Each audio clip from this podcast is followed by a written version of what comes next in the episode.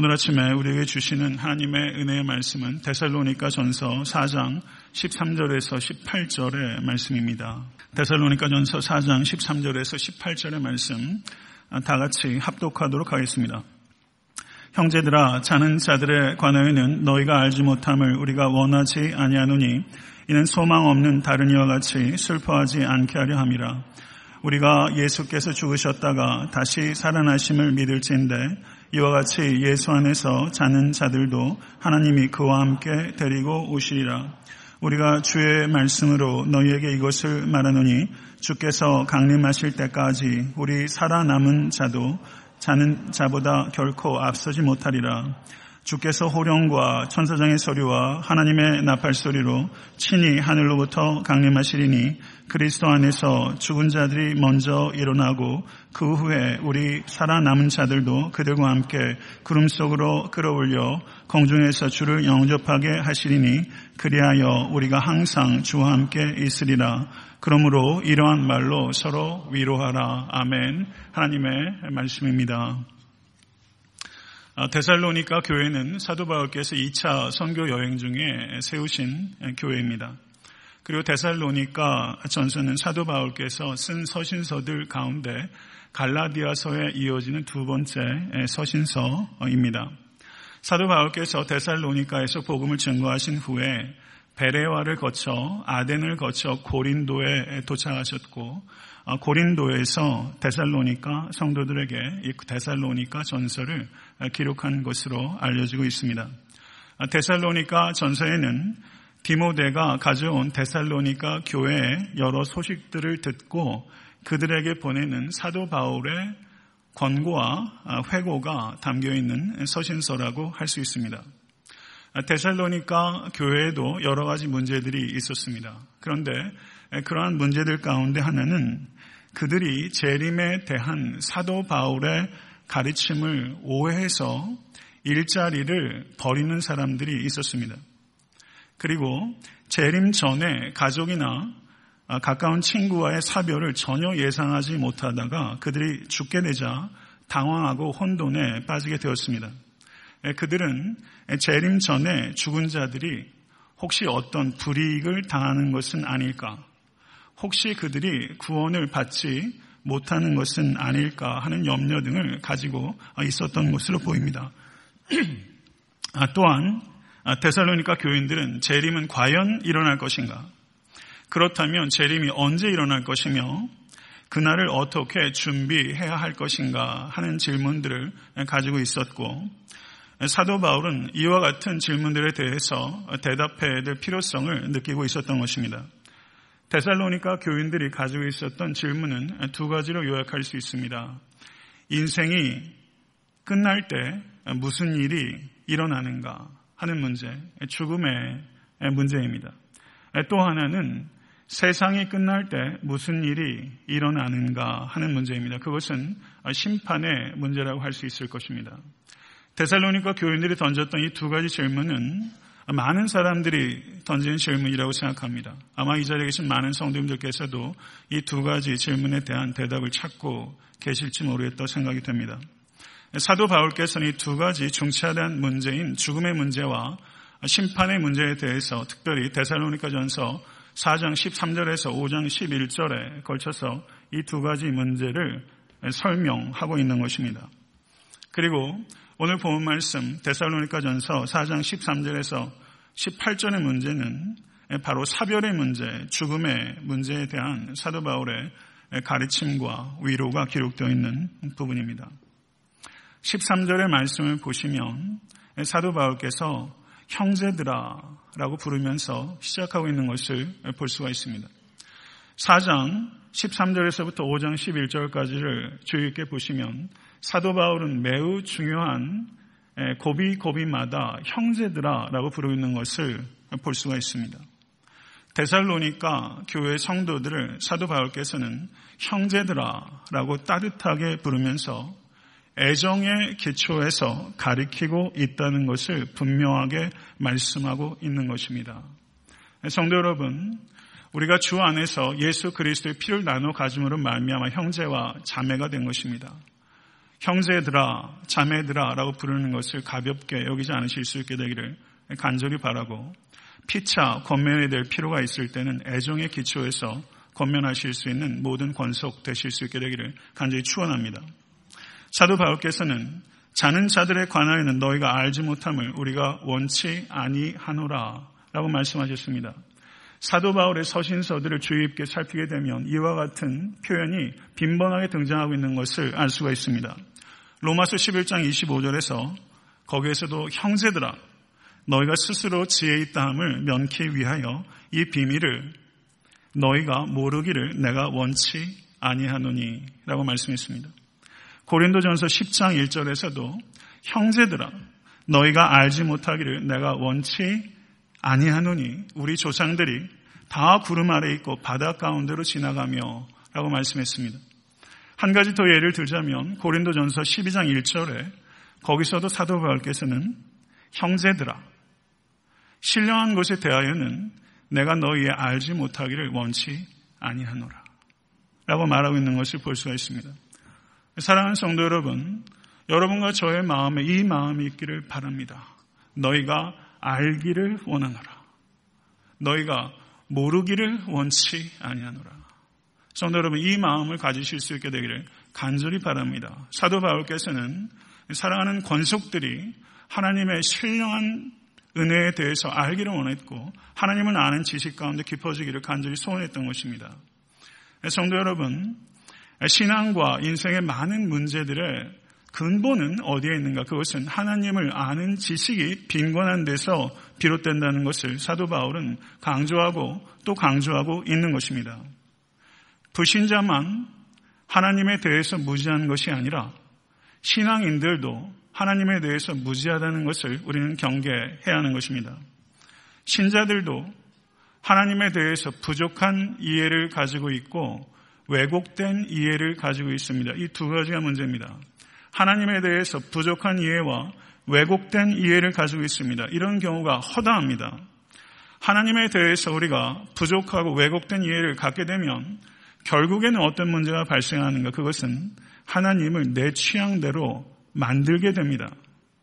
그리고 하나님에 대해서 부족하고 왜곡된 이해를 갖게 되면 결국은 우리의 기도를 들으신 하나님께 잘못된 기도를 드리게 되고 우리의 예배를 받으신 하나님께 잘못된 예배를 드리게 된다는 것입니다. 성도 여러분, 우리는 지존하신 하나님에 대해서 다 알 수 없습니다. 다 알아야 되는 것도 아닙니다. 그러나 하나님께서는 하나님을 힘써 알기를 원하십니다. 신앙생활을 한다는 것은 지적인 노력을 포기하는 것을 의미하는 것이 결코 아닙니다. 신앙인들은 지성주의에 빠져서는 안 되지만 지적인 성도가 되기 위해서 부단히 성경을 가까이 하고 성령을 의지해야 하는 것입니다. 목사로서 간절히 바라기는 이 자리에 계신 모든 권속들께서 지적이고 실천적인 성도가 될 수 있게 되기를 나사렛 예수 그리스도 이름으로 간절히 축원합니다. 죽은 사람들이 어떻게 될 것인가? 사별의 직면에서 혼돈 가운데 빠졌던 데살로니카 성도들의 무지, 그 무지로 인해서 죽음에 대해서 절망하고 죽음에 대해서 슬픔만을 느끼고 있었던 것입니다. 그들에 대해서 사도 바울은 소망 없는 다른 이와 같이 슬퍼하지 않게 하려 합니다. 라고 말씀하고 있는 것입니다.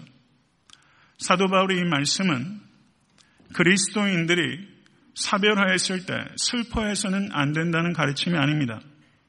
성도 여러분, 부활의 신앙에 있는 그리스도인들도 사랑하는 이와 사별하게 되면 애통해 하는 것이 자연스러운 것이고 애통해 하는 것이 정서적으로 필요한 것입니다. 성도 여러분, 누군가 사랑하는 사람이 죽는다는 것은 내 일부분이 뜯겨 나가는 것과 같은 것입니다. 육체적으로도 고통스러울 뿐만 아니라 심리적으로는 더욱더 고통이 가중되게 되는 것입니다. 사랑이 깊으면 흔적도 깊습니다. 이 자리에 계신 많은 성도님들께서 사랑하는 아버지, 어머니와 사별하신 분들도 계실 것이고 어쩌면 이민 생활하면서 신분 문제 때문에 한국에서 가족들이 돌아가시는데 갈 수 없는 처지에 계셨던 성도님들 많이 있을 거라고 생각됩니다. 제 주변에도 그런 분들 많이 있었습니다. 성도 여러분, 사별한다는 것, 사랑하는 이와 이별한다는 것, 예수 그리스도의 부활을 믿는 믿음이 있음에도 불구하고 이 땅에서 완전히 치유되지 못하는 상처일 수 있다는 것을 우리는 받아들여야만 되는 것입니다. 그런데 요한복음 11장 35절을 보시면 제가 생각할 때는 성경에서 가장 간결한 절 가운데 하나로 느껴집니다. 요한복음 11장 35절에 Jesus wept. 예수께서 눈물을 흘리시더라. 우리 번역으로는 세 단어로 구성되어 있지만 실제 성경 원어는 두 단어로 구성되어 있어요. 에다 크루센 호 예수스. Jesus wept. 예수께서 눈물을 흘리시더라. 성경에서 가장 짧은 자리라고 할 수 있는 이 절이지만 성경에서 우리에게 가장 긴 여운을 가져다 주는 절이라고 생각됩니다. 예수 그리스도께서는 우리의 상실을 인하여 눈물 흘리시는 주님이십니다. 이것이 울 수밖에 없는 삶의 현실 가운데 계신 성도님들을 위로하실 수 있게 되기를 간절히 바랍니다. 사실 우리에게 진정한 위로는 내 문제가 해결되는 것도 중요하지만 내 문제를 같이 울어주는 사람이 있는가 하는 문제죠. Jesus wept. 예수께서 눈물을 흘리시더라.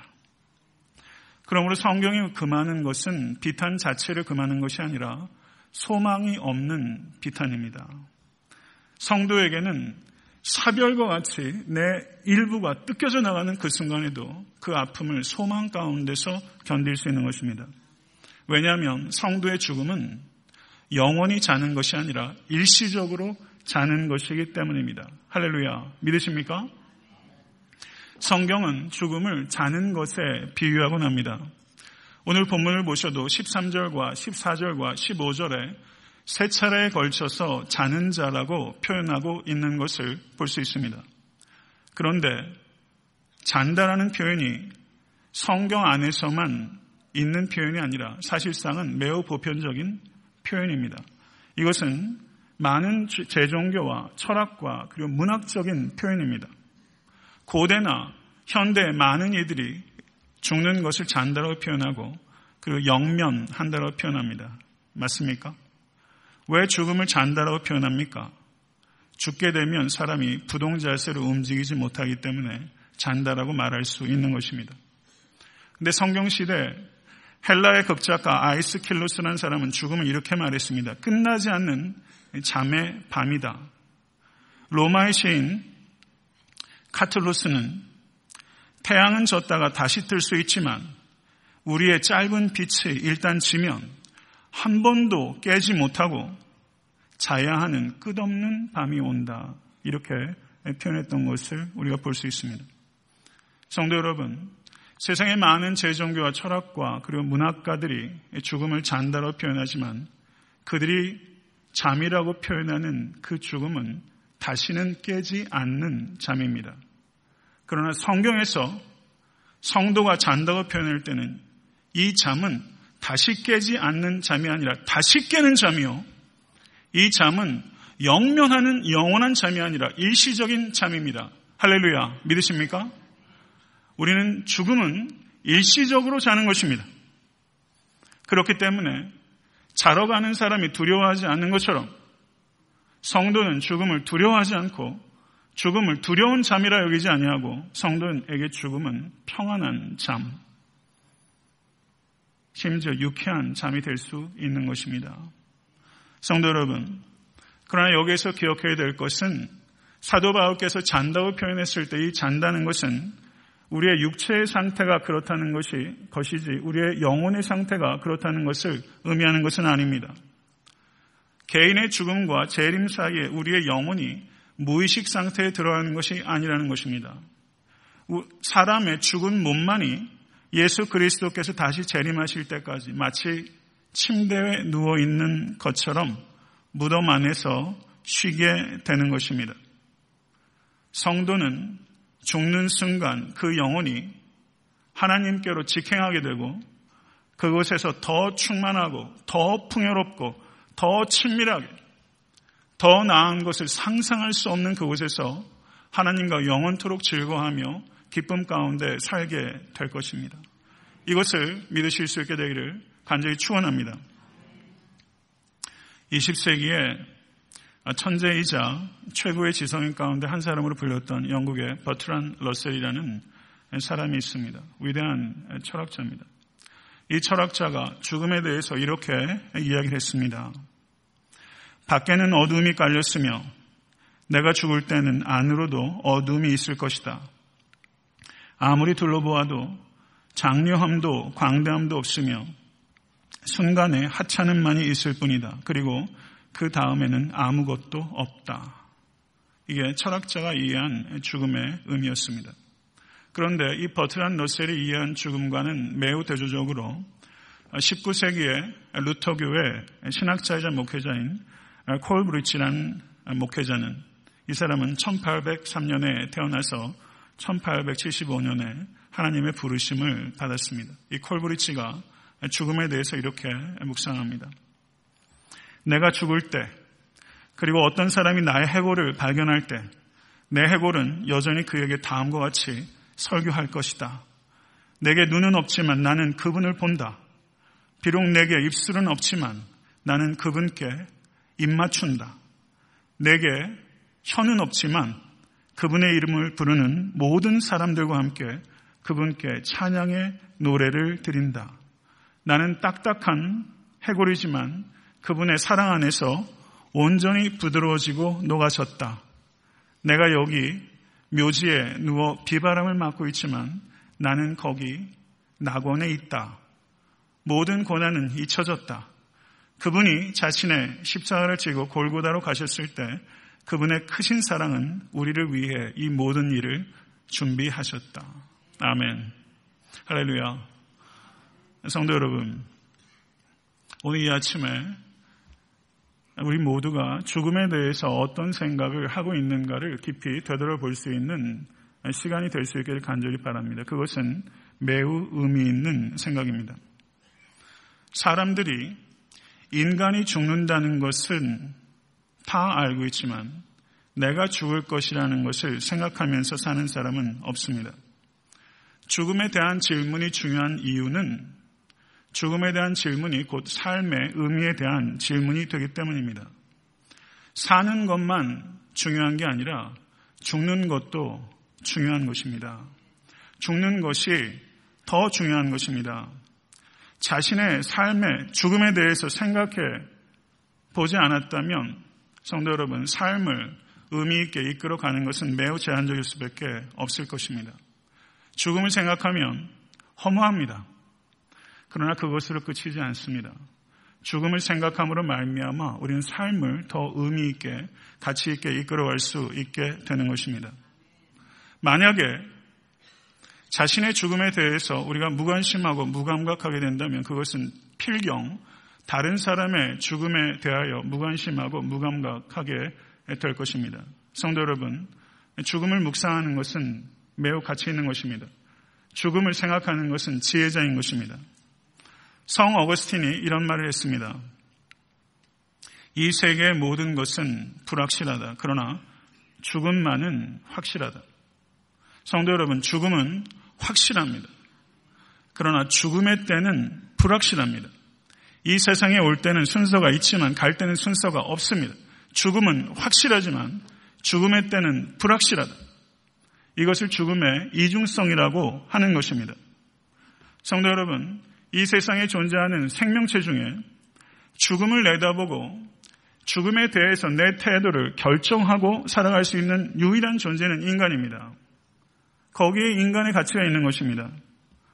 저는 이 아침에 내가 죽음에 대해서 영국의 천재 철학자 버트란 러셀과 같이 그런 태도를 가질 것인가 아니면 루터기 목회자였던 콜브리치와 같은 죽음에 대한 태도를 가질 것인가 하는 것에 대해서 우리가 깊이 생각할 수 있는 계기가 될 수 있게 되기를 간절히 바랍니다. 성도 여러분, 예수 그리스도께서 죽음 가운데서 일어나셨습니다. 예수 그리스도께서 죽으셨던 것을 잔다라고 표현하지 않는 것을 혹시 알고 계십니까? 사도행전 7장을 보시면 스테반이 돌에 맞아서 몸이 다 터져서 죽었습니다. 그러나 7장 제일 마지막을 보면 스테반이 잔이라라고 표현했습니다. 그런데 예수의 죽음만은 유독 잔다고 표현하지 않았습니다. 왜냐하면 성도들의 죽음이 자는 것이 될 수 있게 위해서 예수 그리스도께서 죽음의 그 전율스러운 무게를 겪으셨기 때문입니다. 예수 그리스도께서 죽음을 통과하시고 이으심으로 말미암아 성도는 비로소 죽음의 시간을 자는 시간으로 받아들일 수 있게 된 것입니다. 예수 그리스도의 십자가와 죽음이 죽음에서 가시를 뽑아낸 것입니다.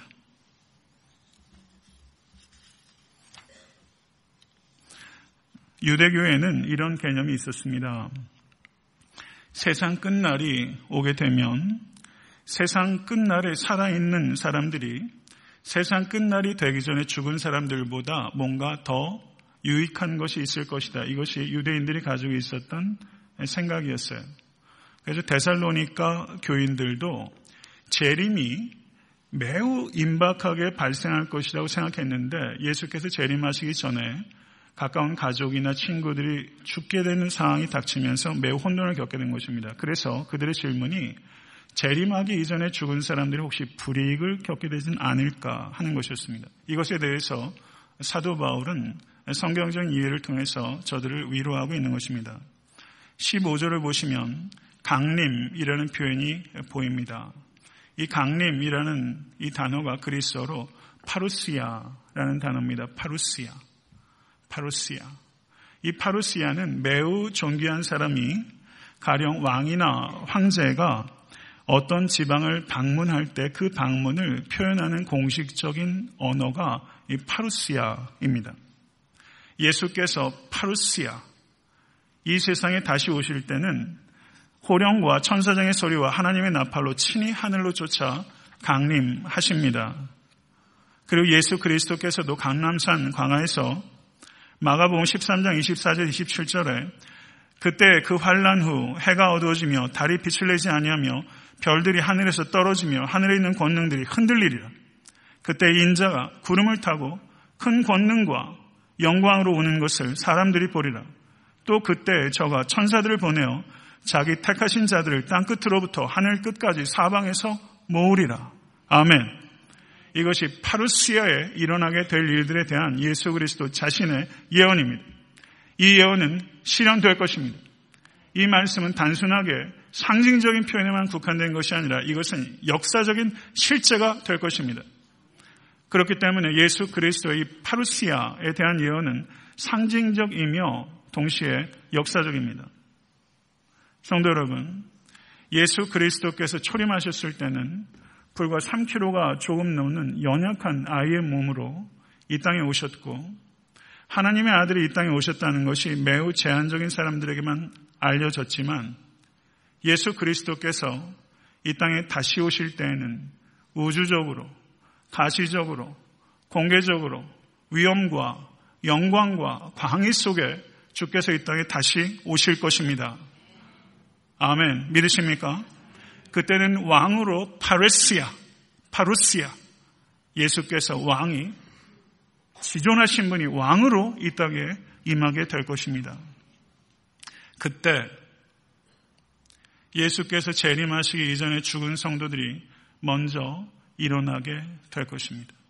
그들은 아무런 불이익도 당하게 되지 않을 것이고 예수 그리스도 안에서 죽었던 자들이 예수 그리스도 안에서 먼저 일어나게 될 것입니다. 그리고 그 후에 그리스도께서 이 땅에 다시 오실 때 이 땅에 살아남아 있던 자들이 구름 속으로 끌어 올려지게 될 것입니다. 강림하실 때 살아남은 자들이 구름 속으로 끌어 올려지게 될 것입니다. 그 단어가 성경 언어로 하르파조라는 단어가 사용되고 있습니다. 이 단어는 고린도후서 12장 1절에서 사도 바울이 삼층청으로 끌어올려질 때 그때 하르파조라는 단어가 사용됐고 그리고 사도행전 23장 10절 보시면 로마 군인들이 예루살렘의 유대인들로부터 핍박을 당하는 사도 바울을 낚아채서 구출할 때 이 하르파주라는 단어가 사용된 것입니다. 예수 그리스도께서 영광 중에 이 땅에 재림하실 때 이 땅에 있는 성도님들을 낚아채듯이 구출해서 공중으로 끌어올리게 될 것입니다. 그것이 휴거입니다. 공중에는 공중 권세 잡은 자가 이제 하나님께 완전히 패배됐고 그래서 그곳은 하나님께서 다스리게 될 것입니다. 살아남은 자들이 낚아채져서 공중으로 들림받게 될 것입니다. 성도 여러분, 이것을 믿으실 수 있게 되기를 바랍니다. 그리고 공중에서 죽었던 성도들과 예수께서 재림하실 때 살아남은 성도들이 reunion, 서로 연합하게 되고 그리고 왕이신 그리스도를 영접해서 reunion이 이루어지게 될 것입니다. 그리고 그때부터 상상조차 할 수 없었던 완전하고 아름답고 풍성하고 멋진 기쁨의 삶이 rejoice, 기쁨의 삶이 완성되게 될 것이고 영원히 그 삶이 이어지게 될 것입니다. 성도 여러분, 데살로니카 전서 4장 13절에서 18절은 종말에 대해서 에스카톤, 마지막 때에 대해서 모든 것들을 우리에게 설명하고 있지 않습니다.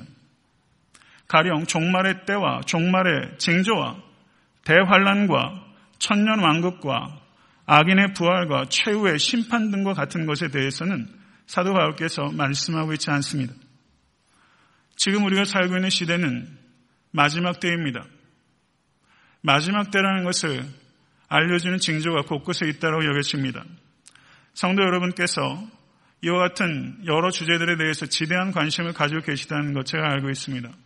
가급적이면 빠른 시일 내에 대환란과 청년 왕국과 그리고 악인의 부활과 최후 심판 등에 대해서도 설교하고자 합니다.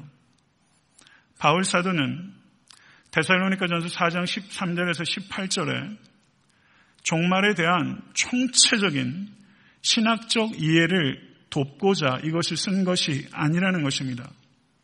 사도 바울은 지금 신학 논문을 쓰고 있는 것이 아니라 재림이 매우 임박했다고 생각했는데 재림이 일어나기 전에 사랑하는 이들과 사별해서 혼돈과 슬픔 가운데 빠져 있는 이들을 위로하기 위한 목양의 목적을 가지고 오늘 본문 말씀을 쓰고 있다는 것을 우리는 염두에 둬야 되는 것입니다.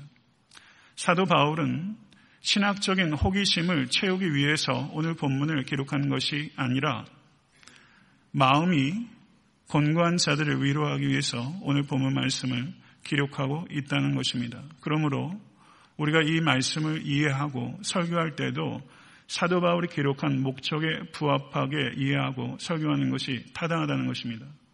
제가 추후에 종말론에 대해서 보충해서 말씀을 드릴 땐 거기에 부합하는 본문을 가지고 설교를 하게 될 것입니다. 이제 사도 바울은 18절에 도착했습니다. 그러므로 이 여러 말로 서로 위로하라. 한번 따라해 보시겠어요? 이 여러 말로 서로 위로하라.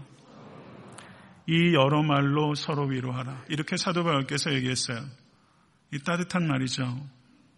그리스도인들은 서로 서로 돌보고 사랑하는 존재예요. 그리스도인들은 서로라는 단어가 그리스도인의 정체성을 드러내는 거예요.